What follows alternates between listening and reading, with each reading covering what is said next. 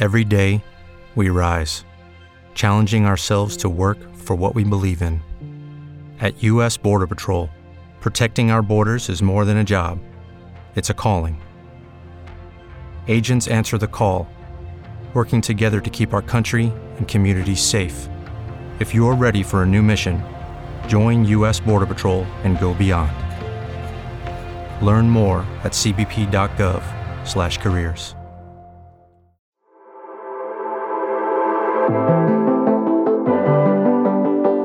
Un direttore d'orchestra.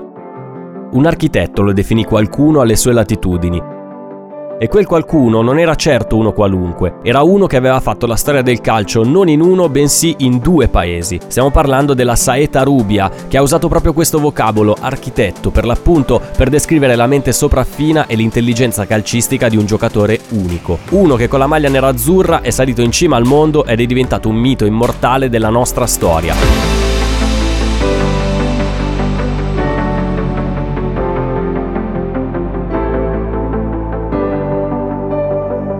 Stiamo parlando di Luis Suarez Miramontes, la mente della grande Inter.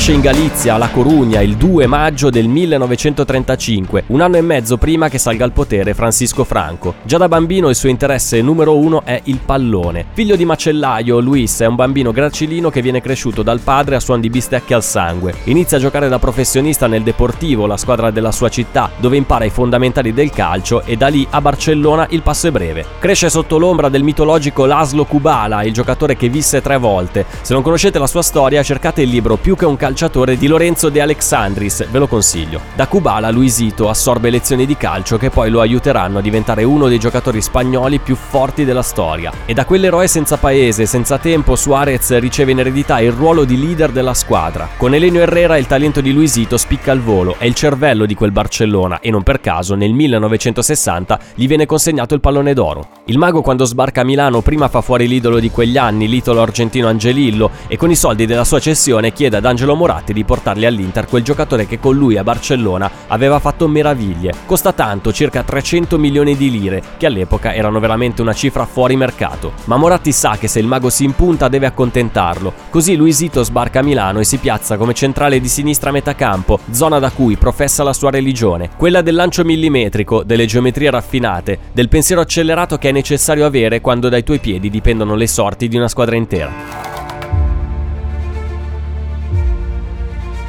Luis Suarez con la maglia nerazzurra vince tutto quello che c'è da vincere. Tre scudetti, due coppe dei campioni e due intercontinentali. Il suo volto, anche per i più giovani, è sinonimo di quell'Inter a cui resterà legato per sempre, ricoprendo durante la sua vita più di un ruolo diverso, consigliere, dirigente, allenatore, accompagnatore o anche semplice ambasciatore. Insomma, gli anni vissuti a Milano gli rimarranno tatuati sulla pelle, così come i colori nerazzurri ai quali ha giurato fedeltà eterna e amore infinito. Perché Luisito Suarez è un patrimonio nerazzurro del calcio italiano e spagnolo spagnolo, idolo per generazioni, maestro di calcio e di saggezza sportiva per tanti altri. E soprattutto simbolo di un calcio ragionato, fatto di palloni millimetrici, lanci perfetti di tanti campioni che negli anni ci hanno fatto innamorare di questo sport. Perché senza Luisito Suarez probabilmente non avremmo mai applaudito i vari Pirlo, Xavi, Iniesta, solo per citarne i più recenti. Luis Suarez, cervello sopraffino e piede delicato, l'uomo che ha illuminato San Siro e guidato per mano la grande Inter. Scusi, sono in fiera. Ma non ho chiamato il ristorante? Sì, certo. Con Team Ufficio ovunque sei, non perdi neanche una telefonata di lavoro. Rispondi al fisso direttamente dal tuo smartphone e decidi tu quando essere raggiungibile ovunque, in modo semplice e smart. Vai nei negozi Team su teambusiness.it.